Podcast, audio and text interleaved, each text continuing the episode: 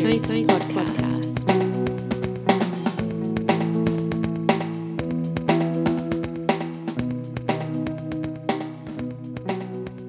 Hello and welcome back to the Ordinary Saints podcast. I'm Richard, And I'm Sarah. and before we talk about anything today, I think we want to talk about bad weather. Yeah, we've had a really rough go here in Aotearoa, New Zealand. Um, we've had Cyclone Ga- Gabrielle.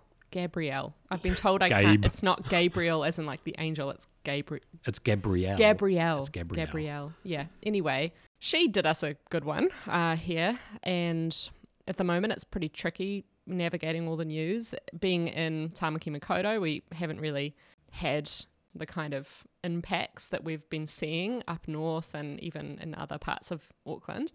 Uh, so it's pretty weird, isn't it, Richard, to sort of see the extent of damage on the news and feeling really helpless and at the same time, yeah, just reeling in it.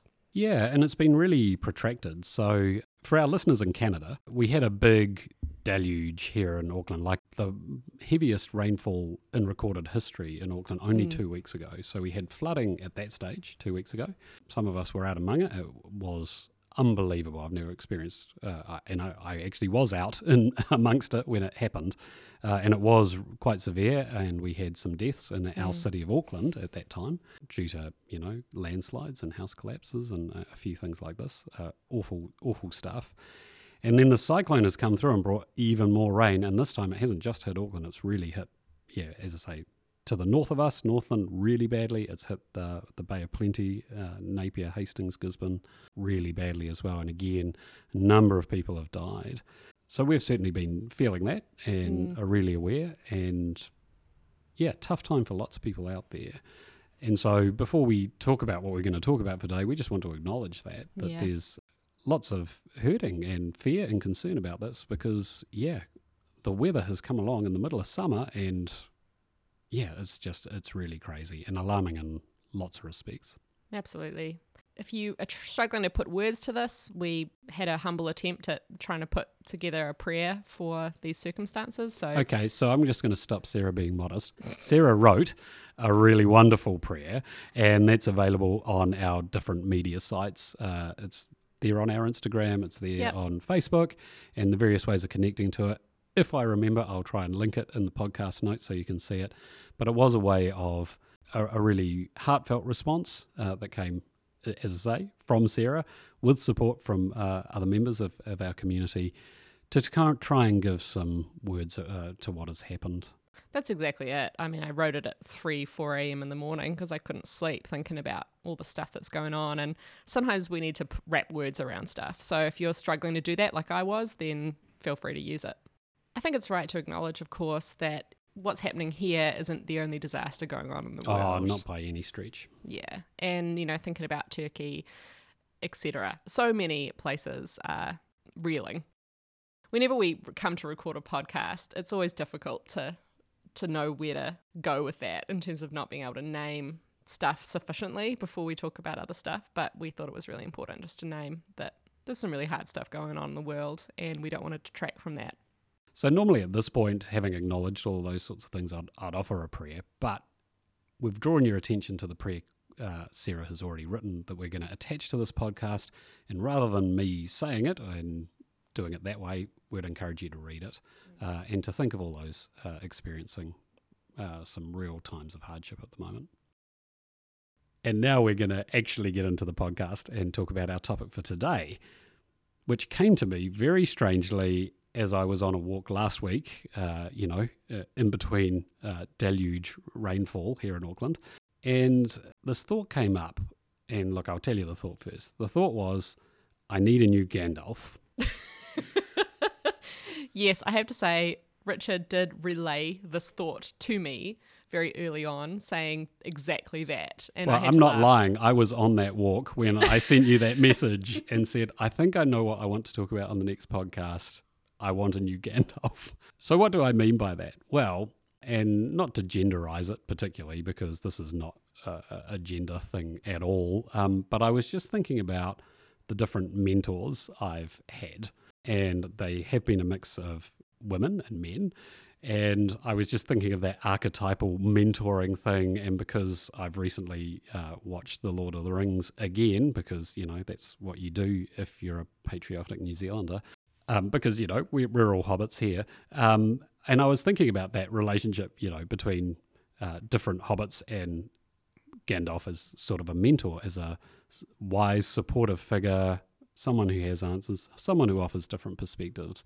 And as I was walking, I was reflecting on the different people I've had who have held that role in my life.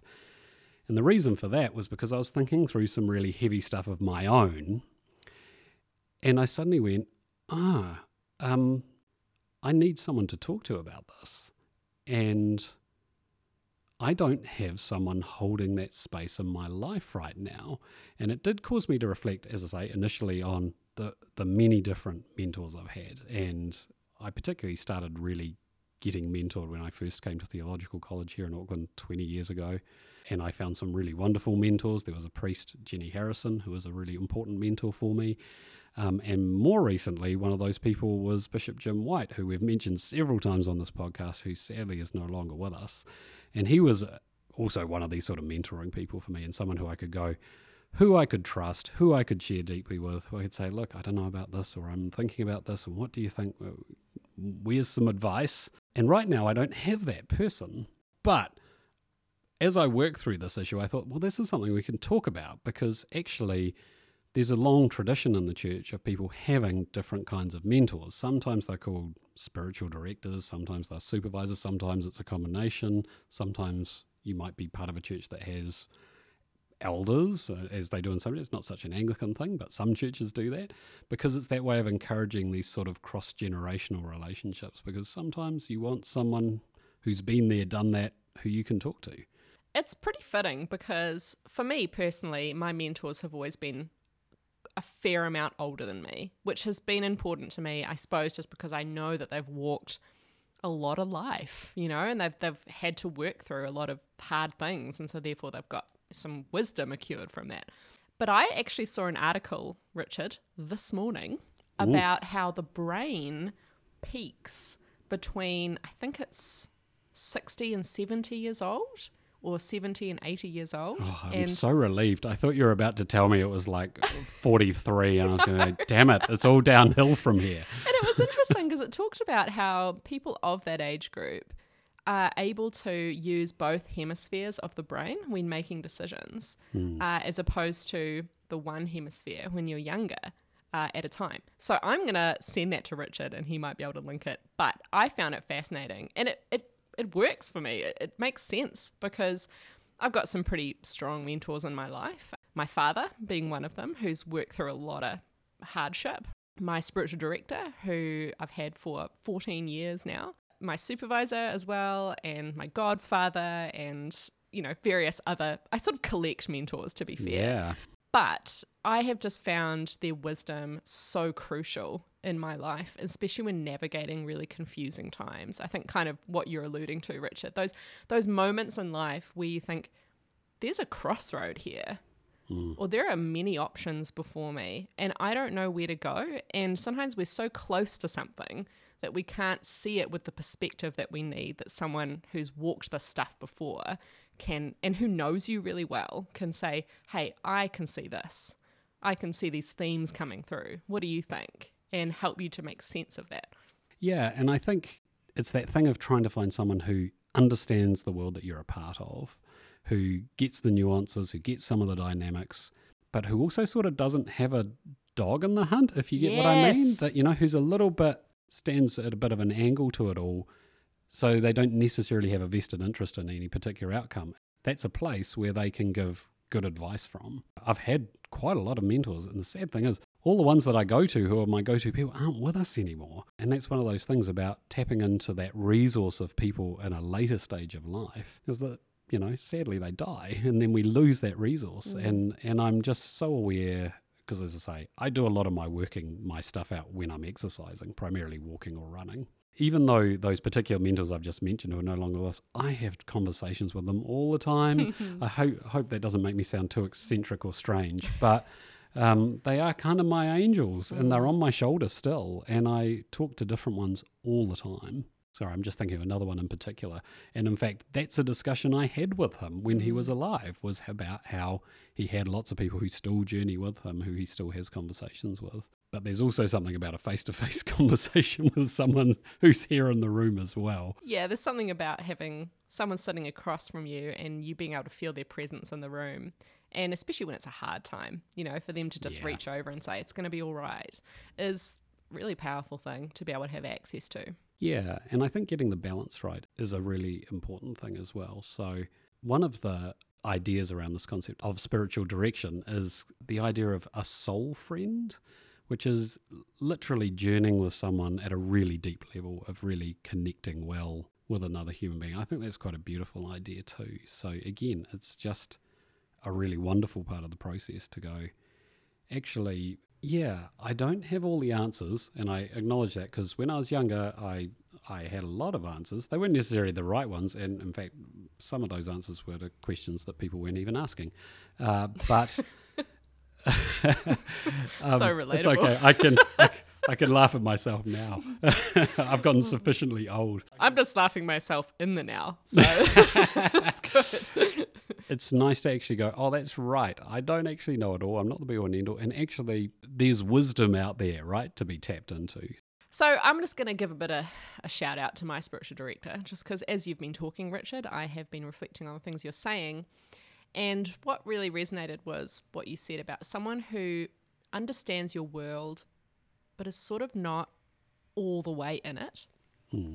And that's been the case for me with my spiritual director, who I've known for a long time, isn't in the Anglican church, but was raised Anglican, is very Anglican, if I, you know, I'll, I'll admit that on her behalf, and understands a lot of the theology and I guess approach to prayer that that I resonate with. Um, I would call her absolutely a mystic. Uh, she, you know, she's very into contemplative prayer, very tactile, uh, has an incredible connection with animals, which is something that's really important to me, uh, and is not shy about experiencing divine in the tangible world. And that is very life giving for me to be able to discuss that at a depth that I find it hard to find in other places. So that brings me life, and I'm really grateful for that person in my life because I'll tell you a little story. Growing up, I was obsessed with animals, still am, just disclaimer. And I also had a really strong faith, you know, still do. so, you know, some things never change. Um, not to say that I haven't had my my moments for sure, many, many. But I guess I always wrestled with why have I got this this passion for animals? You know, what what is with mm. that? What, what how is that part of this whole picture, right? Because I guess in my mind I had been taught to believe that, you know, it's all about Jesus, it's all about the mission of Jesus and all of these things. And so animals didn't really have a part to play at all. And that really confused me because sometimes the closest I felt to God was when I was hanging out with animals. Now, mm. Now I'm at the risk of sounding like a, an eccentric, and that's okay because I've come to terms with that. I guess what I'm trying to say is that through my spiritual director and having her understanding of, you know, mystic spirituality and Celtic Christianity, it really opened me up to a whole new area of spirituality, of Christianity that I had never encountered before. And exploring eco theology, animal theology, and the way that intersects with liberation and feminist theology, everything started to tie together. And I realized this isn't a part of me that is surplus to my experience of God or surplus to my calling. This is part of it. And that's going to work its way out in my life in whatever way. But I guess it stopped me feeling it stopped me feeling alien to my own world if that Yeah. if that makes sense i thought i was kind of an outlier i was a strange person you mm. know to have all this have all these experiences of god and the natural world and you know and to and to feel so divinely close to god when i was smelling a horse's mane you know which is still remains the closest i ever feel to god to be honest mm. and yeah, it just made me feel at home with that. I was like, I'm not strange. This is okay. And this is part of who I am.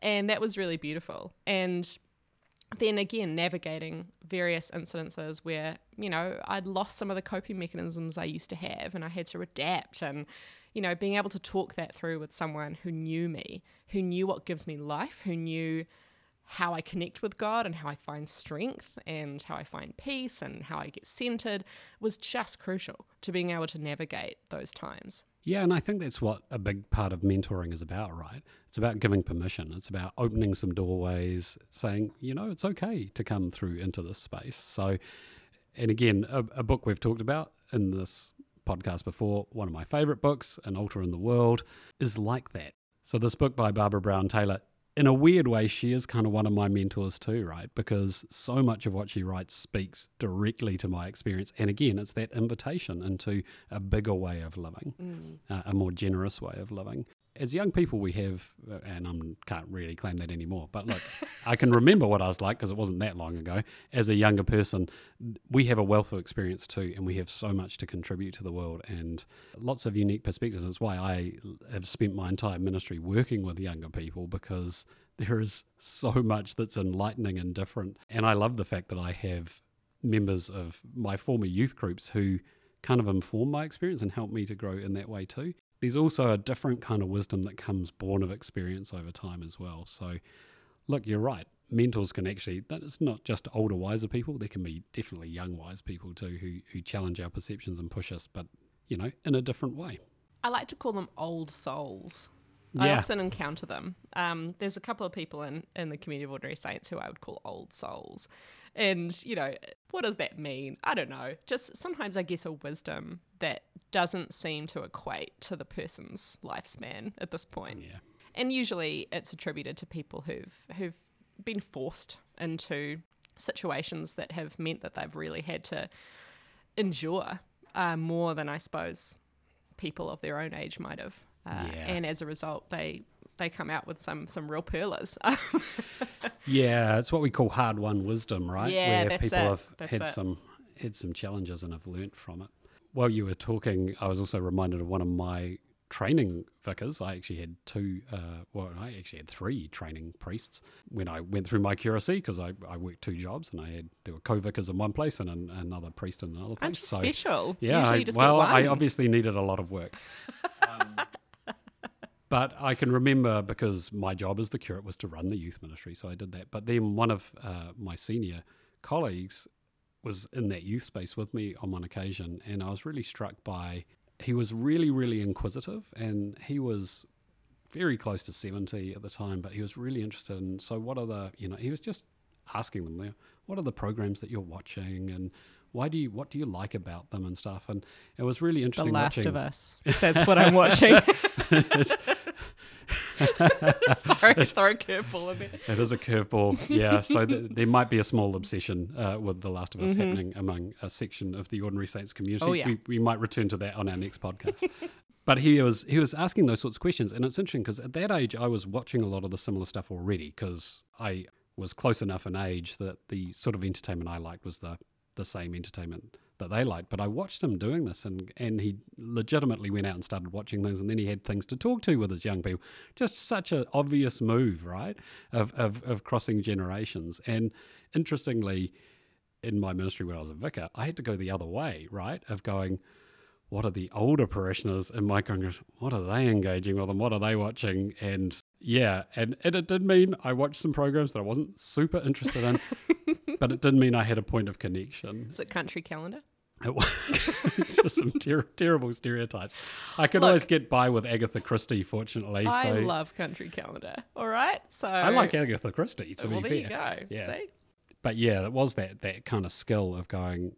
A big part of mentoring is about legitimately taking an interest in another person, mm. of, of actually saying what you enjoy in this world, what you're contributing in the world, is a value, and that's just such a great thing. So, look, if nothing else, everyone should try and find those relationships. And like the weird thing is that I'm finding I'm sort of at a different stage in my career where it's it's my job isn't just to actually receive that stuff anymore, it's to give it as well. I was gonna say that, Richard. I was like, here you are talking about how you need a mentor and you know, actually I'm aware that you've made a really significant difference in in a lot of lives. And that's you know, this is your ch- this is my chance to build you up and and stop you from being too humble. You know, you definitely are that person and I appreciate your guiding advice, even, you know, in the community of ordinary saints. It's been amazing um, for me and others. But how does that feel, Richard, being someone who is proactively seeking a mentor and, you know, you've talked about all of your incredible mentors you've had and do have.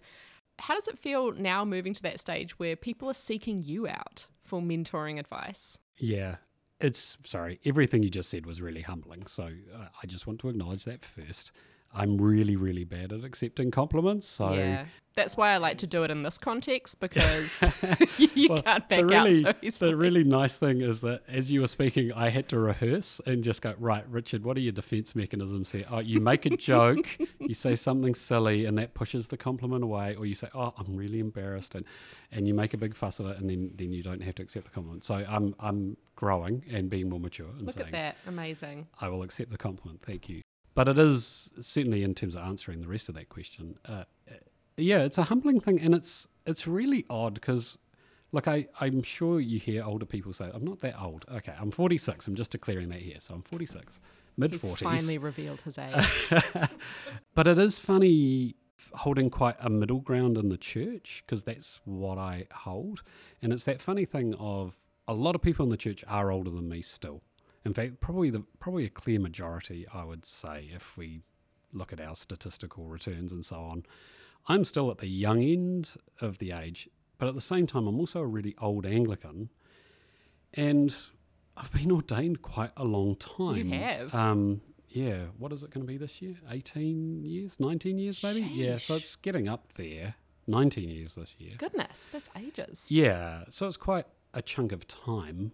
One of the real privileges of being an ordained person is that all sorts of people who would never come to you to talk about things suddenly go, Oh, you're ordained, I can trust you, um, and do. And that's something that clergy have to work really hard to preserve because it's such an important part of who we are, which is why trust is such an important part of the job, and maintaining that trust and being worthy of that trust really matters. It was really daunting when I was 29 and people are treating me like that or younger. Were you ordained at 29? 28. Ah, you beat me by a year. I still feel really young and I still know because I get to live my internal life that I am really stupid. um, uh, no, okay. So let me explain what I mean by that. I know how much I don't know, and if as much as you can. So I'm aware that there are huge limitations to my experience, and lots of things I don't know or I don't understand. So I I know that's out there. Yeah, I also know what works for me or has worked for me, but again, I also know that that doesn't necessarily work for everyone. And I also know that I still feel the same as I did 20 years ago, even though I am older and I have learnt more. So it's, the mind's kind of deceptive that way, right? Uh, and it is scary when you start looking in the mirror and start going, oh no, I actually have wrinkles. Oh, oh, my hair's thinning in places. This is terrifying. it is a strange thing. So, uh, yeah, uh, when someone comes and says, Can I talk to you? and so on, like I try to treat that with a lot of respect and to go, they might be seeing something in me I don't easily see in myself, but I'm going to trust that and I'm going to do my best, being aware of my limitations. Yeah. Uh, because there are limitations and I do have them, um, but I'll try. I think that's a pretty cons- consistent theme, though. Firstly, I just want to say wrinkles, wisdom lines. Let's redefine that. Secondly, I want to say, okay, let's just dial back to when I was a youth, right? In youth group. And I used to look at the youth leaders, okay? And they were like 17, 18. And I used to think, they've got it. Yeah. They know how the world works. When I'm their age, I will know everything there is to know. Mm. Then, when I was 17, 18, and a youth leader myself, I thought, youth pastor. The youth pastor knows what's up. When I become a youth pastor, if I become a youth pastor, that's when I'm going to understand how the world works. When I was a youth pastor, Yeah. I used to look at my vicar and say, that person knows what's up. If I ever become, no, this is a lie. At that time, I was like, there's no way I'm ever going to become a priest. Ha! Um, but, you know, I remember thinking, you know, that person, that person Yeah. holds wisdom, Yeah. that person.